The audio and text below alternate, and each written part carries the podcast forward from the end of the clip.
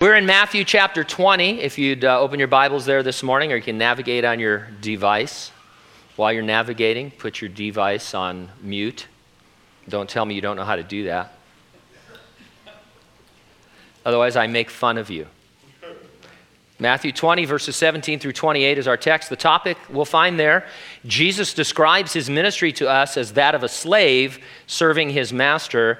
The title of our message, 33 and a half years a slave. Let's have a word of, oh, yeah, you got it, huh? God bless you, sister. Free coffee for you this morning. So, Father, thank you for a time that you've set aside for us to spend in your word. I pray that it would be a valuable time, and in order for that to happen, your Holy Spirit is going to have to open up our hearts and our understanding in a supernatural way to your word, which is alive and powerful. And so, Lord, I pray that you would discern between the soul and the spirit this morning. Teach us about Jesus, we pray, in Jesus' name. And those who agreed said, amen. Sean Combs claims to be an Abbey head. Michelle Obama requested advance copies of the most recent series. Downton Abbey is what I'm talking about. It debuted in the U.S. in 2011. It's the most popular drama in the history of PBS. The celebrities who claim to be obsessed with it include late-night talk show hosts Conan O'Brien, Jimmy Fallon, and Craig Ferguson. Comedian Patton Oswalt, who live tweets each episode. Country star Reba McEntire and singer Katy Perry. Harrison Ford has hinted that he would consider a guest role on the program. In the hit show, the Crowley family maintains an enormous stable of servants to care for them in their English estate. The staff is described as being in service, meaning not just employed as servants, but belonging to a class in their society from which they will never rise. In service today means something quite different. In-service training is provided by an employer to further your education. It is a kind of on-the-job training to enhance your professional development. All that to say, we have very different ideas and attitudes about what it means to be a servant than in times past. When Jesus says in our text, "Whoever desires to become great among you, let him be your servant," we therefore need a little clarification on exactly what kind of servant he means. He gives it immediately when he says, "Whoever desires to be first among you, let him be your slave." Now, let's be honest, this idea of being anyone's slave is not appealing. But there is, right from the lips of Jesus, that phrase. And he backed it up saying, "Just as the Son of Man did not come to be served, but to serve and to give his life a ransom for many." Jesus lived and he died as a servant. It impacts us as believers in that we ought to be dying to ourselves as we live for him. Let's see what that looks like. I'll organize my thoughts around 2 points. Number one, Jesus lived and died as your servant. And number two, you die to life as Jesus' servant. Let's take a look at Jesus, first of all, in verses 17 through 19. And the place to start really is in verse 28, because these last words Jesus spoke are extremely important in setting the overall context. He says in verse 28, "Just as the Son of Man did not come to be served, but to serve and to give his life a ransom for many." Jesus here divided his mission into 2 parts. He said, "I came to serve, and I came to give my life a ransom." To serve is an excellent summary of his life on the earth prior to the cross. Ransom is an excellent summary of his death and work on the cross. These 2 parts taken together describe what Jesus did in order to obtain our salvation. In theological terms, they describe what is called the atonement. It's the way sinful human beings are reconciled with a holy God. A simple way of defining atonement is that it is what Jesus did so that we who were separated from God by sin could be at one with him again. Atone, at one. Jesus' whole life was that of a servant, and a suffering servant at that. We're told in Hebrews 5:8, although he was a son, he learned obedience through what he suffered. He endured suffering, obviously, in the wilderness as he was tempted by Satan. He knew suffering in the intense opposition of the religious leaders for most of his 3.5-year earthly ministry. Jesus wept when Lazarus died. He wept over Jerusalem, indicating that he frequently was moved to tears. And as the cross neared, his suffering was heightened in the Garden of Gethsemane, then culminated with the hideous things that he endured up to and including the cross. And so he is the suffering servant. He served because he had to do something for the human race before he died for us. He had to perfectly fulfill the requirements of God's law on our behalf as our representative. Adam had represented the human race in the garden, but he disobeyed. Jesus, called in the Bible the second Adam, represented us and he obeyed. That's why Romans 5:19 can say, for by one man's disobedience, many were made sinners, relating to Adam. So also by one man's obedience, many will be made righteous, speaking of Christ. Jesus served in order for us to be able to have his perfect righteousness imputed to us. 2 Corinthians 5:21, for he made Jesus who knew no sin to be sin for us, that we might become the righteousness of God in him. This idea of imputed righteousness, it's a banking term or an accounting term. You can understand the cross this way. On the cross, Jesus took upon himself your sin, and he gave you his righteousness. He took your sin from your account and put his righteousness into your account so that God the Father can see you as being in Christ. He can declare you righteous based on your faith in Jesus Christ, and you can be to him just as if you'd never sinned.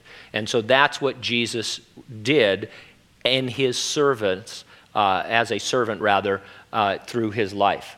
Now, the other word at the end of our text, ransom, it's a word we immediately understand as the payment of a price to secure the release of a person who's held captive. The human race was held captive by sin and death and Satan. When Jesus died, he was our substitute who bore the penalty for our sin and therefore conquered both death and Satan. Now, we don't want to take the idea of a ransom too far. There is a teaching, and it's a false teaching, that Jesus paid the ransom to Satan who held the human race captive. That comes from watching too many TV shows and movies where you have to, drop the ransom in a brown bag and put it in the nail box. What? What did you just say? What if I put, and you only have 20 seconds to get there, so you need to forget that. Just like parables, you get the main idea. The main idea of this ransom is that a price needed to be paid for us to be set free, and Jesus is that price. Jesus was that ransom. He wasn't satisfying the devil in his death. He was destroying him and defeating him. So don't take the picture too far. Now think of Jesus' life of service and his ransom as he makes the following remarks to his 12 disciples on their way to Jerusalem for the final time. It's the theology behind what he says. He says in verse 17, now Jesus, going up to Jerusalem, took the 12 disciples aside on the road and said to them, behold, we are going up to Jerusalem, and the Son of Man will be betrayed to the chief priests and to the scribes, and they will condemn him to death and deliver him to the Gentiles to mock and to scourge and to crucify, and the third day he will rise again. Every detail of what was coming was revealed to Jesus by his Father and then by Jesus to his disciples. The cross obviously was no accident. It was not an afterthought. We might say this: there was no other way for God to save us besides sending his Son to die in our place. In the Garden of Gethsemane, Jesus prayed, if it be possible, let this cup pass from me. But it was not possible that cup of suffering passed from him. He had to die. After his resurrection on the road to Emmaus, Jesus said to the two disciples he was walking with, was it not necessary that the Christ should suffer these things and enter into his glory? And so the cross is a necessity. The death of the God-man on the cross is what obtains your salvation. Now, we've taken a detour into some good theology. Jesus did not stop to talk to his disciples to give them a lesson on the atonement. That's what he was talking about, but his intention was to prepare them for their own suffering service in his absence. He's saying, guys, you remember this whole section that we're in Matthew, the Lord is talking about the change in plans.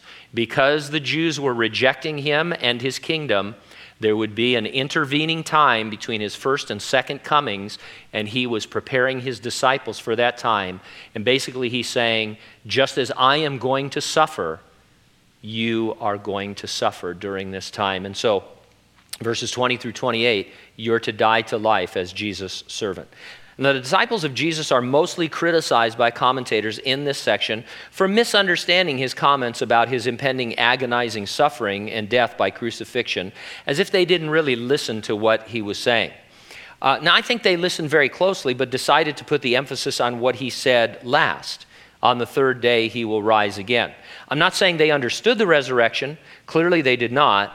But his statement sounded hopeful enough for them to think that Jesus would, at that time, establish the promised kingdom of heaven on the earth. And after all, he had just in chapter 19 told them they would sit on 12 thrones in the kingdom, co-ruling the earth with him.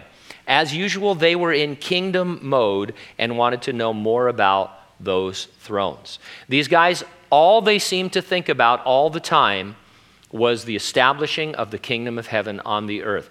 Even after the events that Jesus talks about here, after his resurrection, on his way to the Mount of Ascension, they were still asking, Lord, are you now going to establish the kingdom of heaven on the earth? And so they had a one-track mind. They had tunnel vision when it came to the kingdom. And so whatever it is Jesus was talking about with suffering and all that, he already mentioned some thrones and ruling with him. And so let's get back to that important principle, they thought. And so in verse 20, the mother of Zebedee's sons came to him and with her sons, kneeling down and asking something from him. He said to her, "What is it you wish?" She said to him, "Grant that these two sons of mine may sit, one on your right hand and the other on the left, in your kingdom." Zebedee's sons were James and John. Their mom was Salome. She was one of Jesus' earliest followers. She would be at the cross. She was one of the women who went early on the first Easter morning to attempt to anoint Jesus' body. I see her as a very spiritual woman who was behind the work and ministry of Jesus Christ. And in this case, she wanted what she thought was best, spiritually speaking, for her two boys. Hey, if there's thrones to be divvied up, why not my two boys, one on one side and one on the other? What proud mom wouldn't like that? It's like when O.J. Simpson's mom testified at his trial. Do you remember that? How many of you remember that? Don't act like you didn't watch it. He's such a nice boy. He's always taking care of me. That kind of a thing. And so, and people do this. Maybe they thought, Jesus is a pushover for moms. And if we ask him, it's going to go down differently. But if mom's there, because she's been there from the beginning. So anyway, she comes and asks. The other Gospels indicate they also asked, and so it was a kind of a conspiracy. The thrones on either side of the main throne were the ones that represented the most delegated authority. After that, you get into lower cabinet positions. You get to Bartholomew somewhere, I sometimes can't even mention all of the disciples. There's the big three, and then there's some others, and then Bartholomew. And so they wanted to be as close to Jesus as possible. And so in verse 22, Jesus answered and said, "You don't know what you're asking. Are you able to drink the cup that I'm about to drink and be baptized with the baptism that I am baptized with?" They said to him, "Yeah, sure, we're able." Now, Jesus addressed his comments directly to James and John. He puts the brakes on their thoughts of ruling in his kingdom on the earth by letting them know something was going to precede it. Drinking the cup Jesus was about to drink would precede the kingdom age. The cup was a metaphor in the Jewish scriptures for suffering. To drink the cup was to endure suffering. To further emphasize the coming suffering, Jesus referred to it as a baptism. The word here simply means an immersion. They would be immersed in suffering prior to any thoughts of being seated on their thrones. And Jesus is not just talking about him, he's talking about them. He was going to be drinking the cup of suffering on the cross, immersed in the suffering of the cross. But since he's been gone now for almost 2,000 years, we live in this time where the cup of suffering sometimes overflows, where Christians are immersed or baptized in suffering. James and John did not yet understand what we can see so clearly this time between the Lord's resurrection and his second coming. Even though Jesus had said they didn't fully understand what he was saying, They answered his question, we are able. So Jesus says, now you guys don't know what you're asking, so are you sure you want it? Yeah, absolutely. Maybe you should have gotten some clarification first, but they said, yeah, we are able. Now in retrospect, we see that they would have to be enabled by God the Holy Spirit. No one is really able to drink this cup of suffering and to be immersed in this type of suffering without the enabling of God the Holy Spirit. And so we see that because we have the vantage point of history. Verse 23, so he said to them, you will indeed drink my cup and be baptized with the baptism that I am baptized with. But to sit on my right hand and on my left is not mine to give, but it is for those for whom it is prepared by my Father. Now I'm thinking it was with great emotion that Jesus said this, maybe a lump even in his throat, because he's talking about these guys that he loved, knuckleheads though they were sometimes. These were his men. He loved them, and he was telling them, looking them in the eye, saying, you guys are going to suffer, and in some cases horribly, before you sit on these thrones. James would die a martyr's death. John would live a martyr's life. 10 years into the church age, James would be arrested and then beheaded by Herod. John would be persecuted, eventually being exiled as an old man to the island of Patmos to suffer as a forced laborer. James was the first of the apostles to die. John was the last. Tradition has him dying a natural death around 100 AD in Ephesus. And it's interesting, I was thinking about John. It's funny how getting older and seeing things gives you some different perspective, but I was thinking, people think about John, well, he wasn't martyred. Well, no, he lived a martyr's life. At one point, church history says they tried to boil him alive in oil, and he didn't die. And so he was exiled to Patmos as an old man digging salt, we believe. And then, probably by hand, wounded and cut every day with only seawater to wash up in. It wasn't a good life. I remember when Gino and I went down, my dad was dying. He was 94 years old. And after he died, my family decided not to have a funeral for him, not to have a service, which I thought was strange. I still think it's strange, but I asked my mom about it and my brothers, and they said, everybody he knows is dead. He outlived all of his peers, and it's just us. And I thought, getting old and outliving everybody isn't all that it's cracked up to be, because there's no one to really share much of anything with. And so being this old martyr is not the greatest thing. And so it's one thing to die a martyr's death. You'd almost rather die a martyr's death than live a martyr's life, I guess is what I'm saying. So Jesus, knowing a lot of this, looking at these boys, I'm sure is filled with this emotion. Now his declaration, to sit on my right hand and on my left is not mine to give, but it is for those for whom it is prepared by my Father. It's caused a lot of unnecessary confusion. People are always trying to figure out what did Jesus know and what didn't he know as God and as man. Well, I think all he's saying here is that in keeping with the future kingdom, I'm going to be ruling, but I'm still going to be ruling with a servant's heart as a servant to my Father. And so I'm not really interested in who sits on my right hand or my left. I'm going to leave that up to my dad to figure out. I am submitted to him. And so this entire section, every word of it is crafted so that it's all about serving the Lord in the greatest possible way. There's a hint in Jesus' submission that these positions will be earned. Salvation is free, but rewards and positions in the kingdom and beyond are the rewards of faithful service. And since In-N-Out got built, I'm serving much more faithfully because I want to manage the In-N-Out in the kingdom. I think they are the only hamburger place that will survive the tribulation, if I have anything to do with it. So anyway, keep that in mind as we discuss serving, not the In-N-Out stuff, this other stuff, this Bible stuff. Serving the Lord has its rewards, and they are eternal. So verse 24, when the 10 heard it, they were greatly displeased with the two brothers. From a reading of all the Gospels, the reason the other 10 disciples were displeased was that they too aspired to positions of great power and authority. And you can tell by Jesus' answer to them that that's what was on their mind. Jesus called them to himself in verse 25 and said, you know that the rulers of the Gentiles lord over them, and those who are great exercise authority over them. Now, we're encouraged in the world to have ambition and to make progress in our endeavors. We're suspicious of folks who don't advance, who aren't promoted, who get passed over. We start to wonder about their motivation and their drive. Some organizations will actually, hey, if you don't promote, you're out of here. You know, if you can't make the next grade when you're supposed to. And so that's the kind of thinking we have in the world. But when we become Christians, all of that gets turned on its head, at least with respect to the church. A lot of the problems we have in church life, in our relationships, have to do with our trying to maintain the world's model of leadership in a situation that calls for us to be just the opposite. We're always trying to figure out who's in charge rather than who's washing feet. There's never really been an argument in the church about who's going to wash feet.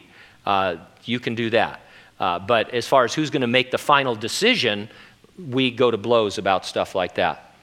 Now, the verses that precede these told the parable of the laborers in the vineyard. We saw there that you ought to desire to bear the heat of the day, working hard every moment in the Lord's service. We said that you should be getting stronger and working longer and harder the older you get in the Lord, not dogging it and seeking to rest or retire. If those doing less seem to prosper, it should be nothing to cause you any concern because you work for a generous master and are not being in any way shortchanged by having worked harder and longer. In fact, you should be excited about it. And so in verse 26, Jesus says, "It shall not be so among you. Whoever desires to become great among you, let him be your servant." Servant is a compound word, diakonos. Konos means dust, and it literally translates something like to kick up the dust. And the idea is that you're so busy ministering, running around, that you're kicking up dust. There's a dust storm wherever you go, which is kind of anticlimactic, I guess, because then you have to dust. But anyway, you get the idea. You're moving so fast serving that you're kicking up the dust. It's a general word for servant in the Bible. It's used in a variety of ways, including the technical sense of a deacon. A deacon is a diaconus, but in some sense, all of us are to be diaconing. So there is an office in the church of deacon, but all of us are to have the attitude of a deacon. Let's take a detour for just a minute, talk about leadership in the church. This is a good, it's not in the text, but it's a good background for that. People have questions about this. There are positions of leadership in the church. As we await the coming of the Lord to resurrect and rapture us, there are at least these three: pastors and elders and deacons. You can make a case for those positions of leadership in the New Testament. Now, you may or may not be aware that good men disagree over the exact form that leadership of the church should take. There are basically three forms of church leadership, or what is sometimes called church government. One is called episcopal. It's the New Testament term for a bishop, or better, an overseer. It typically expresses itself in a church as a pastor is seen as the overseer. He is aided by elders and deacons. Another form of church government is called Presbyterian. It's the New Testament term for elder, presbyter. It typically expresses itself in a church as a group of men, the elders, who co-lead with equal authority. Usually one of them serves as a teaching pastor, and there may or may not be deacons helping them. Then there is congregational government, where all the members of a church have the ability and the authority to vote on matters. Now, people get really passionate about the form of government they prefer, and they can't help themselves, it seems, from criticizing every other form of government, going so far to say that theirs is the only one and all the rest of them are unbiblical. I mean, it's a very, you know how Christians are. They get passionate about all the wrong things. Why don't you get passionate about preaching the gospel, and we can just have a normal discussion about church government? But they really get it. So if you're into elder rule or Presbyterian government, you look at other churches and you think that they're practically the spawn of Satan. You know, that if you're not doing what we're doing, you know, you're not. Now, as far as I can tell, there's no one section of Scripture that gives us a hierarchy or the form of church government. The New Testament just talks about the men and their giftedness. In fact, Peter says this in 1 Peter 5, he instructs the elders to be good bishops as they pastor. So he lumps it all together. He says, I exhort the elders, the presbyteros, among you, as your fellow elder and witness of the sufferings of Christ, and a partaker also of the glory that is to be revealed, shepherd, pastor, the flock of God among you, exercising oversight, episcopo, not under compulsion, but voluntarily according to the will of God. And so what I see in Peter and in the New Testament is that the Lord puts the emphasis on the men themselves, not on a flow chart. More important than outward form a church adopts and follows is the heart of the men God raises up to fill the various positions. God raises up gifted men, pastors and elders and deacons, and they serve together in the ways that benefit the local church. People say, well, no, this form of government is foolproof. You won't have any scandals. You know, it has checks and balances. I can point to dozens of elder-run churches that are in serious trouble right now because of that form of, not because of that form of government, but because of the men that are involved in that form of government. And I can point to bishop-run churches or congregational churches. You know, a form of government, a bylaw, doesn't keep the wickedness out of the heart of men. You just have to have the right guys who are serving one another and serving the body of Christ. So if you ask me what our form of government is, I hesitate to say it fits exactly into one of those three major categories. I'd like to think we have the best elements of all three, but that bottom line, God has given our church godly men who work together, submitting to one another to best serve the needs of the body of Christ. Now back into our text, verse 27, and whoever desires to be first among you, let him be your slave. Now this word for slave is the familiar word doulos. It's familiar if you have been studying the Bible because it's talked about a lot. It's best translated bondservant or bondslave. Since slaves and slave ownership was very different among the Jews than our own understanding, it's best we read an explanation of the bond slave from Exodus. And this is from Exodus 21. It says, if you buy a Hebrew servant, he shall serve 6 years. In the seventh year, he shall go out free and pay nothing. If he comes in by himself, he shall go out by himself. If he comes in married, then his wife shall go out with him. Excuse me. If his master has given him a wife and she has borne him sons or daughters, the wife and her children shall be her master's, and he shall go out by himself. But if the servant plainly says, I love my master, my wife, and my children, I will not go free, then his master shall bring him to the judges. He shall also bring him to the door or the doorpost, and his master shall pierce his ear with an awl, and he shall serve him forever. Now, there are a couple of things to note about being a bond slave.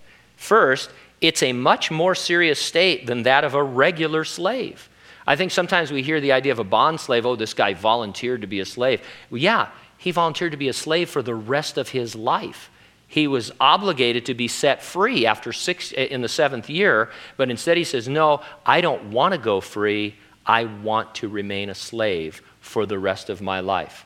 Second, although it was a voluntary decision, it's wrong to think of our serving Jesus as a type of volunteerism. We should see ourselves as bond slaves having made that decision by virtue of getting saved. I believe that when you receive Christ as your Savior and He's paid your ransom and He's redeemed you from all of that, you now are His bondservant. You've gone to the cross, as it were, and had your ear pierced, and now you belong to Him for the rest of your life. Now, it's true the Lord doesn't force us to serve Him because He's merciful and gracious, but it isn't because we're free to choose to serve Him or not. Rather, if we don't serve Him, we're disobeying Him. By virtue of Jesus being our Lord and Savior and seeing that He paid our ransom, we are bound to serve Him all the days of our lives. And according to what Jesus said here and what we see in His life, we should expect serving Him to involve a measure of suffering. Now, it may not involve a lot of suffering. I think a lot of, here in the United States, obviously, we haven't suffered tremendous persecution, physical persecution, like Christians have through the centuries. But that's an exception rather than the rule. Suffering, persecution, affliction, they're a part and parcel of the Christian life. No matter how you define it, this idea that you are a slave doesn't sit well. We're celebrating our independence this weekend. We're a freedom-loving bunch. We talk about the price of freedom as citizens of this great nation. It's hard to shift gears and talk about the price of slavery as a citizen of the kingdom of heaven. But there's no getting away from it. If you're confused about being a bond slave, all you have to do is look at Jesus. He is your example. He says in verse 28, just as the Son of Man did not come to be served, but to serve and to give his life a ransom for many. And as we've said, the whole purpose of his incarnation can be summed up in two words, serve and give. Let's take a pop quiz regarding our discipleship. If someone looked at my life, if someone looked at your life, would they be able to say it is summed up in two words, serve and give? Or what two words would describe my life or your life? It's a question only you can answer for yourself, but it's a sincere question. I mean it this morning. I'm not just using it as a technique. Look at your walk with the Lord, whether it's, you've been a Christian a month or 20 or 30 years, and if you had to put a couple of words on your service, where you've been and where you are now, what words would they be? Hopefully it wouldn't be hokey and flaky or something like that, But if they're not the words that you desire, then let the Holy Spirit prompt you and move in the direction that you want to move in. See, I always come from the point of view that if you're a Christian and since you're a Christian, you want to serve the Lord. You really want to do these things. You're waiting for somebody to tell you how or to open up a door for you. That can only come from God the Holy Spirit, though, ministering to you. And this is how he does it. We're sitting under the teaching of the Word of God. His anointing is here. I'm not saying that I'm anointed, but his anointing is here. And he is able, in our reflection time in a few minutes, to reveal to you some words that describe your life. And if they're not the words that you're excited about, then you're alive, you're breathing, there's time for you to make the adjustments to be more like Jesus. And that's what we all want to be. We want to be more like Jesus because of his beautiful life lived in sacrifice for others. Now, we don't want to be runaway slaves seeking our freedom in the world. Jesus didn't serve and give his life a ransom so we could continue to be in love with the world and pursue its idolatry. That's a dead end. It's sad. I mean, all of us, drawn away by our own lusts and our sins, we go back to what Jesus delivered us from. It didn't work the first time. It was leading us to hell. All of our relationships stunk. Everything was wrong, but we want to go back and drink from that trough again because of the allure of the flesh and the world and the devil using that. The Lord didn't set us free so that we could get back into bondage. One more thing here. Jesus said he gave his life a ransom for many. We learned in our last study that in English, the word many is usually a restrictive term, while in Greek, it is usually an inclusive term. If I say many people came in English, it implies that a lot of them did not. If I say the equivalent of many people came in Greek, it implies that practically everyone did. But the best way of understanding this is that Jesus spoke of many being called and few chosen. And what that meant is that there were only two categories of the whole. So there's a whole group of people, it's the human race, and within that human race, there are many and few. The many are actually everyone that's called, and then the few who are chosen. And so this isn't a restrictive term. This isn't a term where there's some people that aren't called or who can't get saved. Jesus is the Savior of all men, especially those who believe. And the only question is, are you still part of the many that he died for and have not activated his salvation in your life by receiving him as your Savior and coming into the few? If you haven't accepted him, you can come to the Lord, to the cross, have your sins forgiven. Just know that at the cross, you're going to have your ear opened and you're going to be his bond slave. But that's a great thing, because if you're a believer, it's not really voluntary and there's a price to pay, but in the end, the Lord's well done, good and faithful servant is going to be the most precious thing that you've ever heard. Let's pray together.